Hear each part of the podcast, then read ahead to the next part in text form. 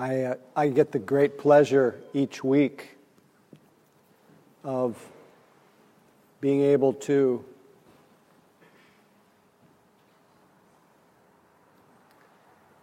I get the pleasure each week of being able to look out at you and just see the kind of living, what I call the living expression of you. Of course, each person here is so multifaceted and rich and multi talented, creative, um, always changing um, manifestations of life. But as I look out at you, I always think of, often think of, the, I think it was Emerson who said, Who you are. Now it's too loud, sorry. Who you are shouts so loudly, I can't hear what you say. And of course, this points to the fact that what you say about yourself, externally or internally, mostly what you say about yourself internally could never capture what and who you are, your depth, your consciousness, your heart, your, um, your, the miracle of, of you as a as a sentient being, uh, somebody who draws breath. That's amazing in itself. And our practice, at least to me, is an opportunity to, to touch into that immediate, felt experience of ourselves, the immediate sense of ourselves that is momentarily free of our usual preoccupations. And why is that? Why can't we do that anytime, anywhere? We can, but sometimes it's helpful to have somebody remind you to connect with what's here. Connect with what's real. Connect with your heart, your chest rising and falling, your belly, your, your body breathing. To connect with your senses sight, sounds, smells, tastes. Where somebody is reminding you, or, and the support of others are reminding you that what you are what you are on what a teacher named Douglas Harding says on present evidence is so, so different than the version of you that's often playing in your, in your thinking mind. The version that's playing in our thinking mind is often under some distress.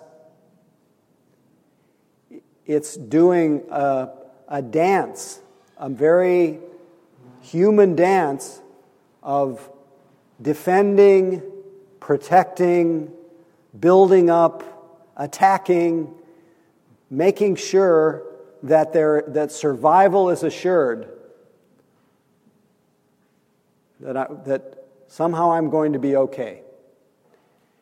But the way that that, what can sometimes be a maniacal thinking mind, the way it operates is under the view that unless I keep this going, this strategizing, this planning, this remembering, this defending, this attacking, this survival mechanism, it, unless I keep this going, I won't exist.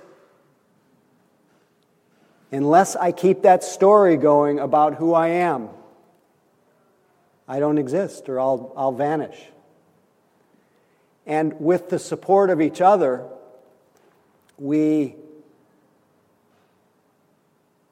we stop and we realize that not only are we thinking machines, the, just motoring in our, in our thoughts, that, the, that we also are, in the most simple sense, we're conscious.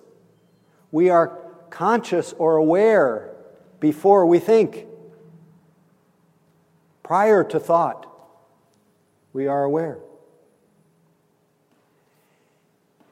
And when we have some semblance of awareness, some sense of, I'm aware, I'm here. when we have some semblance of awareness and start to be aware of the thinking mind as well as our body as something to be aware of, in other words, relating to our thinking mind instead of from our thinking mind.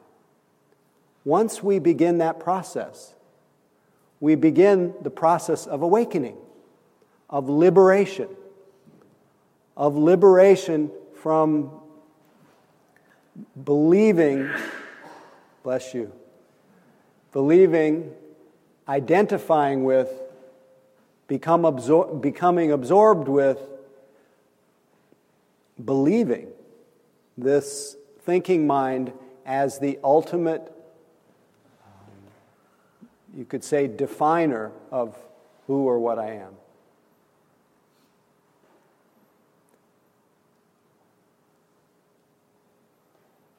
As I know I repeat this quite often, but I, I often think of the very short and simple passage from the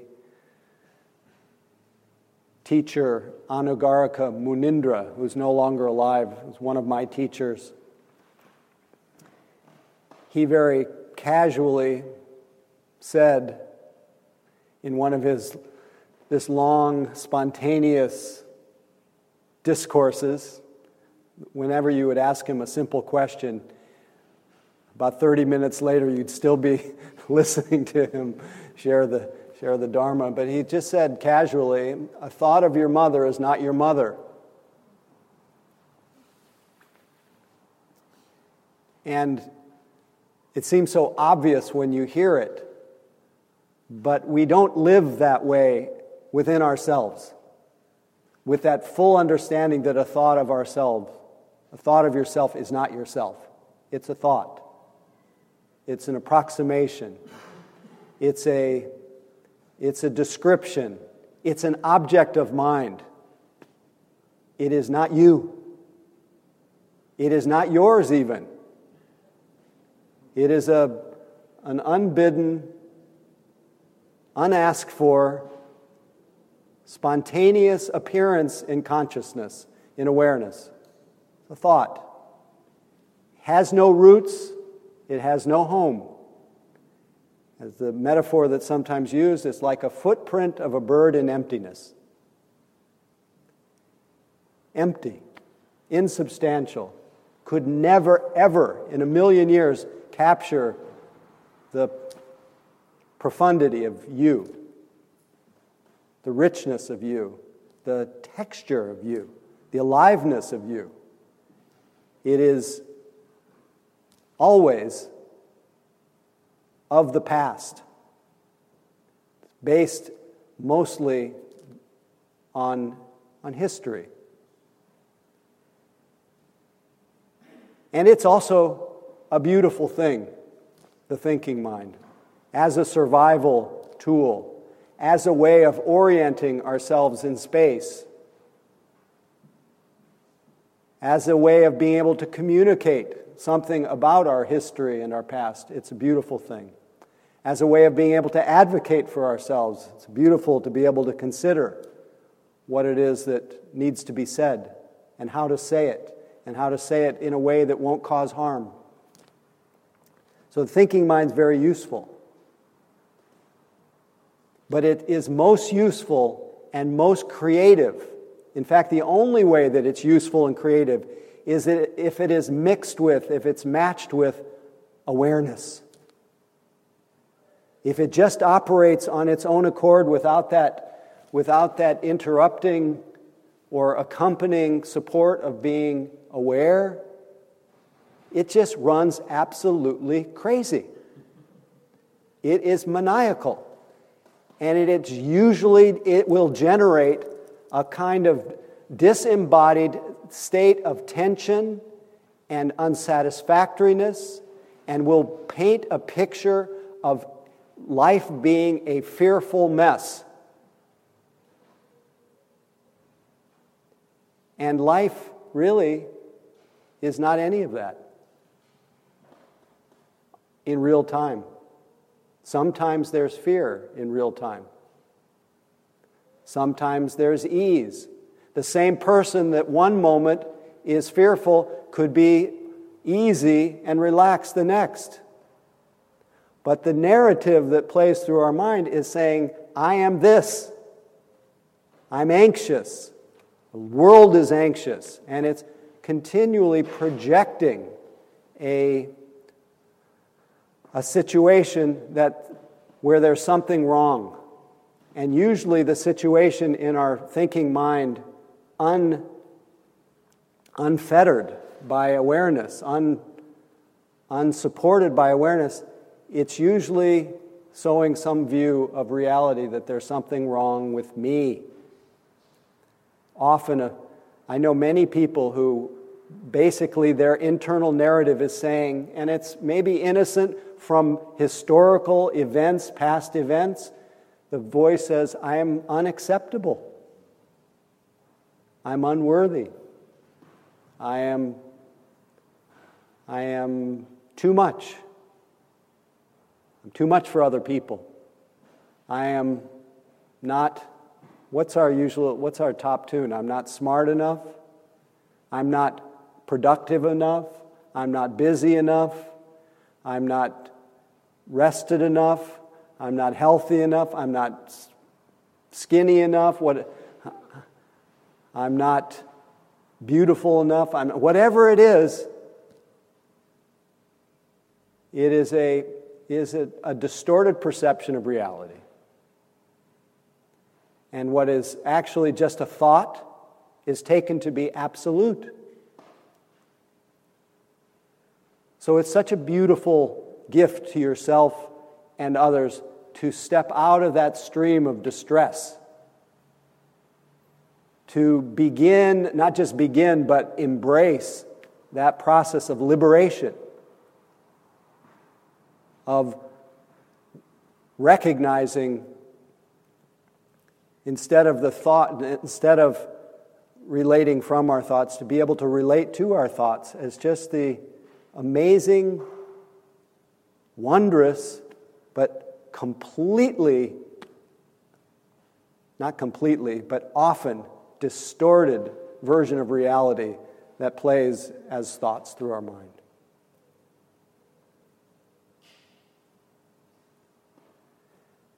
the thoughts that play through our mind.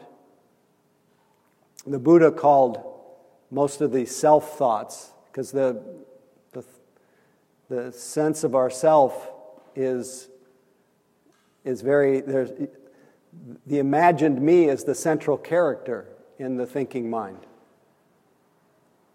Remember, a thought of yourself is not yourself, but that character in your thoughts is. Uh, it seems really real. Seems like it's really you.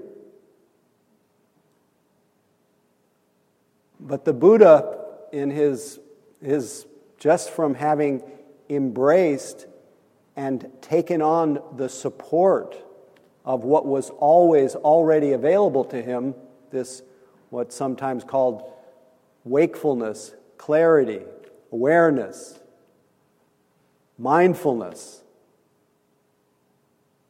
He made a shift from believing those thoughts to noticing that is just a view. He called it Sakkaya Ditthi, view of self, self view. And as a view, it's not, it is real in that it appears, but it's unreal in that it's just an empty bubble thought and can never, ever capture you. The effect of living in the imaginary version of ourselves day in and day out without the support of that stillness and silence of awareness, of attention, is always still and always silent. Sitting beside you. The best friend, once you adopt that as a support, the best friend you will ever have. As Derek Walcott says, the the stranger who has loved you all your life, whom you ignored for another who knows you by heart. He says, don't stop believing the take the love letters off the bookshelf, the desperate notes, peel your own image from the mirror. The Dharma would say, look at that as an image on the mirror. That's, that image is not you. Sit, feast on your life, he says in the poem. Which means accompany your experience with full awareness of your life.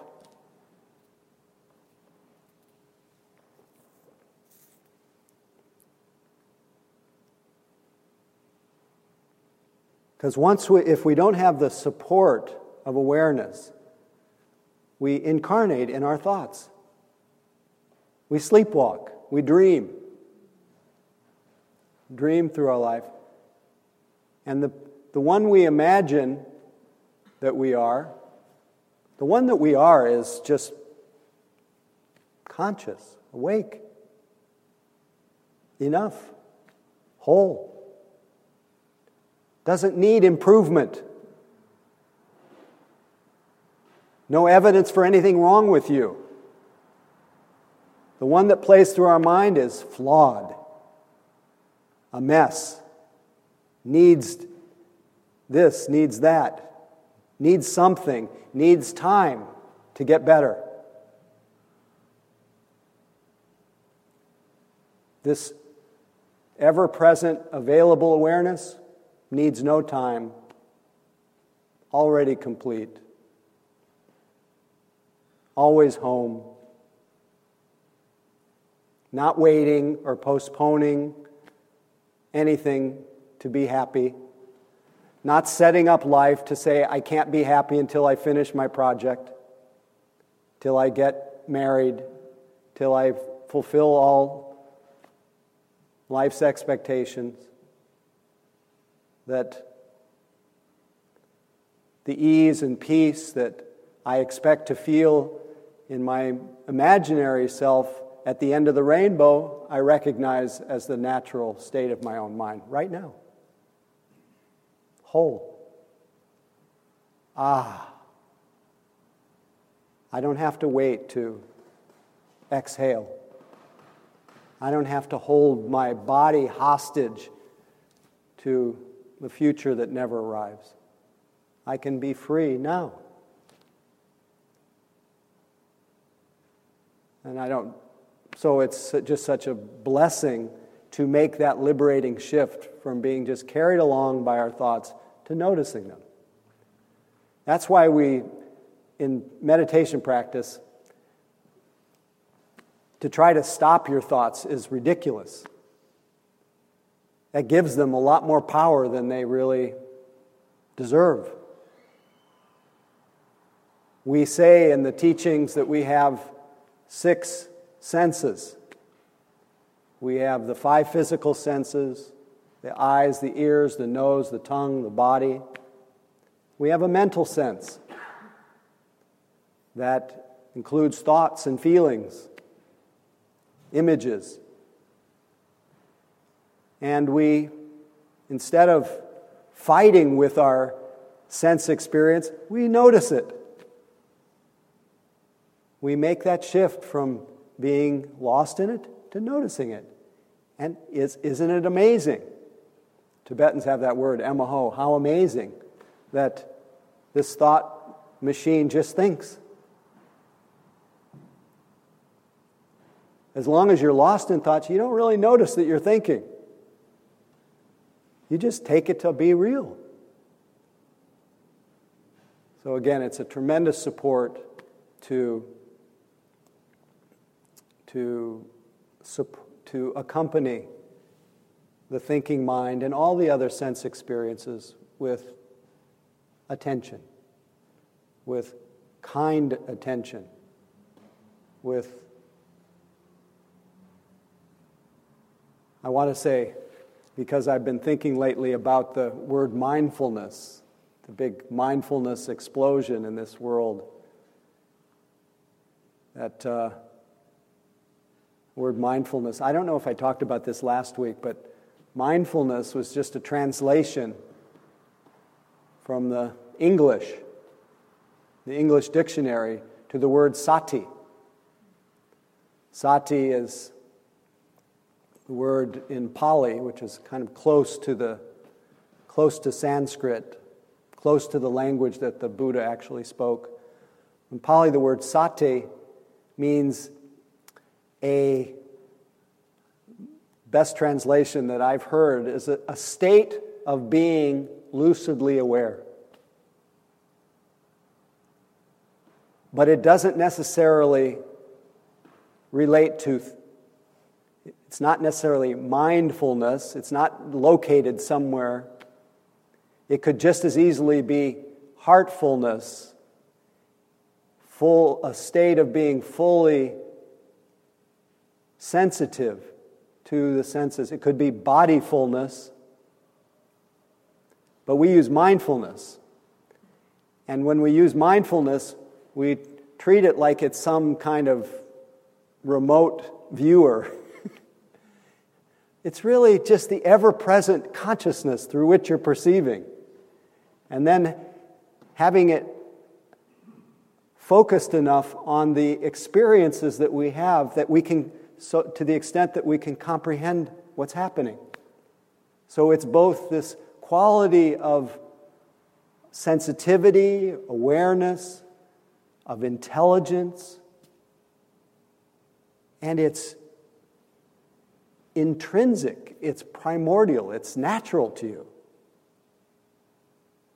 And it's very free. Doesn't cost anything. And it doesn't have to be, it didn't, it only has to be remembered and exploited, utilized. And once that becomes the friend, as Hafez would put it, then it renders the thinking mind just another very interesting expression of our humanity. And even the thoughts that we have, they start to make much more sense in the context of our, of our histories. How each individual has so many different thoughts based on your cultural heritage, based on your gender, based on your race, based on all the myriad differences that we have. And we start to see the, the, the beautiful matrix of, our, of the thinking mind. And the beauty of being able to see how the thinking mind is formed by by all the non personal conditions of our life. How the expressions that I use were ones that w- were heard in my home or in my hometown. I've been doing this um, sporting activity on rare occasions, and this fellow that I've been doing my sports with is from South Dakota, and I'm from Nebraska. And he hears me say things. He says, that's really Midwest. That's really Nebraska. And uh, it's so embedded in, in the makeup of my mind body process, I, I didn't even think about it. It just, just comes through.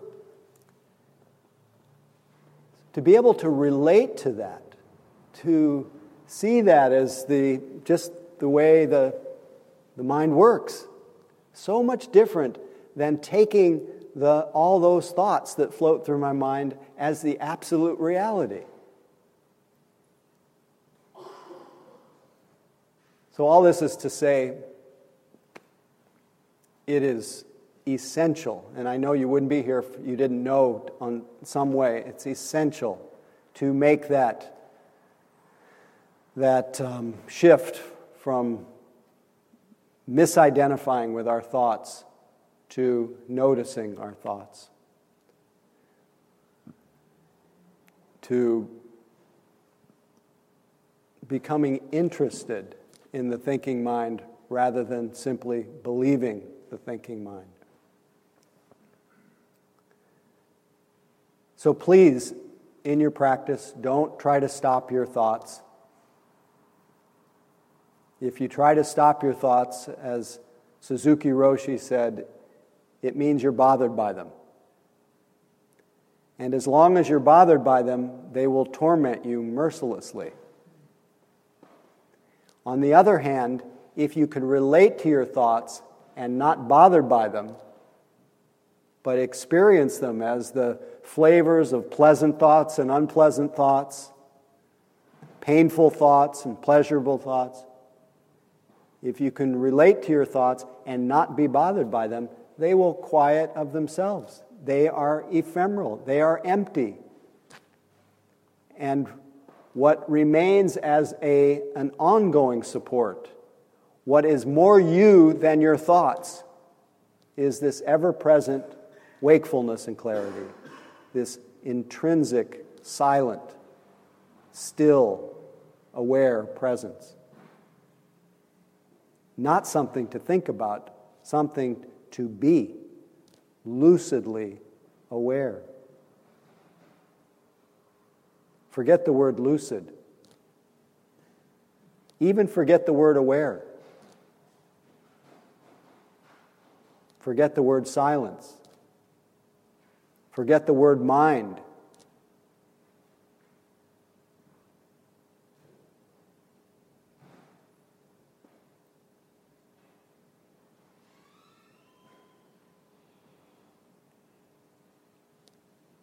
And stay that way. your natural state. Now remove the word state.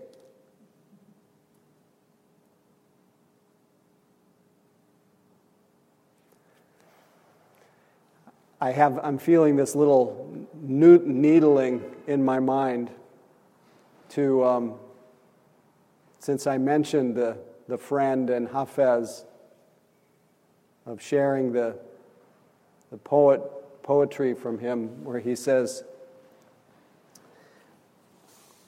I know that the voice of depression still sends its invitation. And the thoughts that can ruin your life keep visiting. But you are with the friend now. And you look so much brighter. I'm paraphrasing a little bit. You can stay that way and even bloom. Keep squeezing drops of the sun from your good company, from your presence here, and your enlightened friends. Keep squeezing drops of the sun. Says, learn to recognize the counterfeit coins that may buy you just a moment of pleasure, but then drag you for days like a broken man behind a farting camel. You're with the friend now.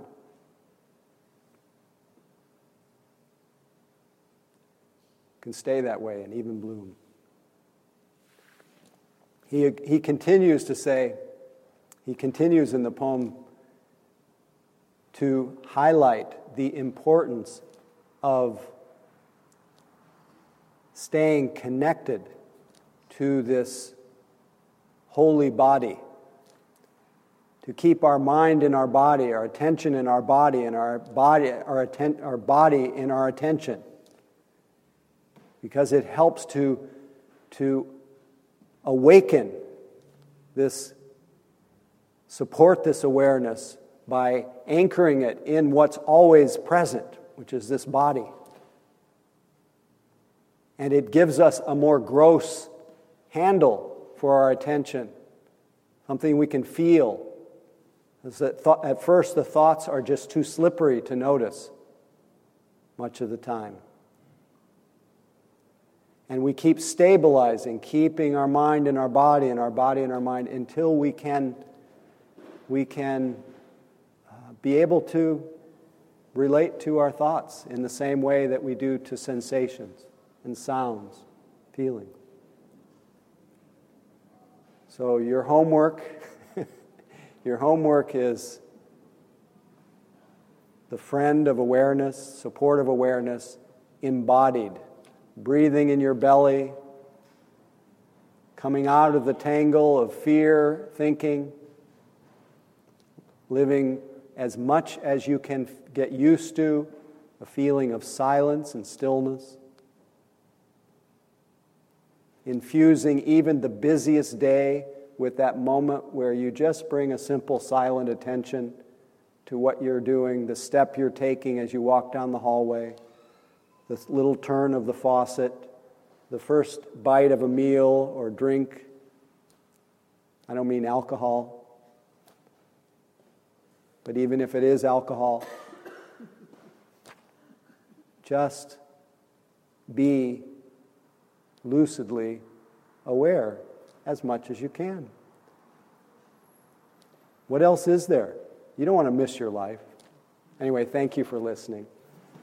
Thank you for your practice, and may, may our practice be of some benefit to ourselves and each other and to all beings everywhere, because your silence will, will transmit to every single person who you are with, and what a gift. So, thank you. Thank you for listening. To learn how you can support the teachers and Dharma Seed, please visit dharmaseed.org slash donate.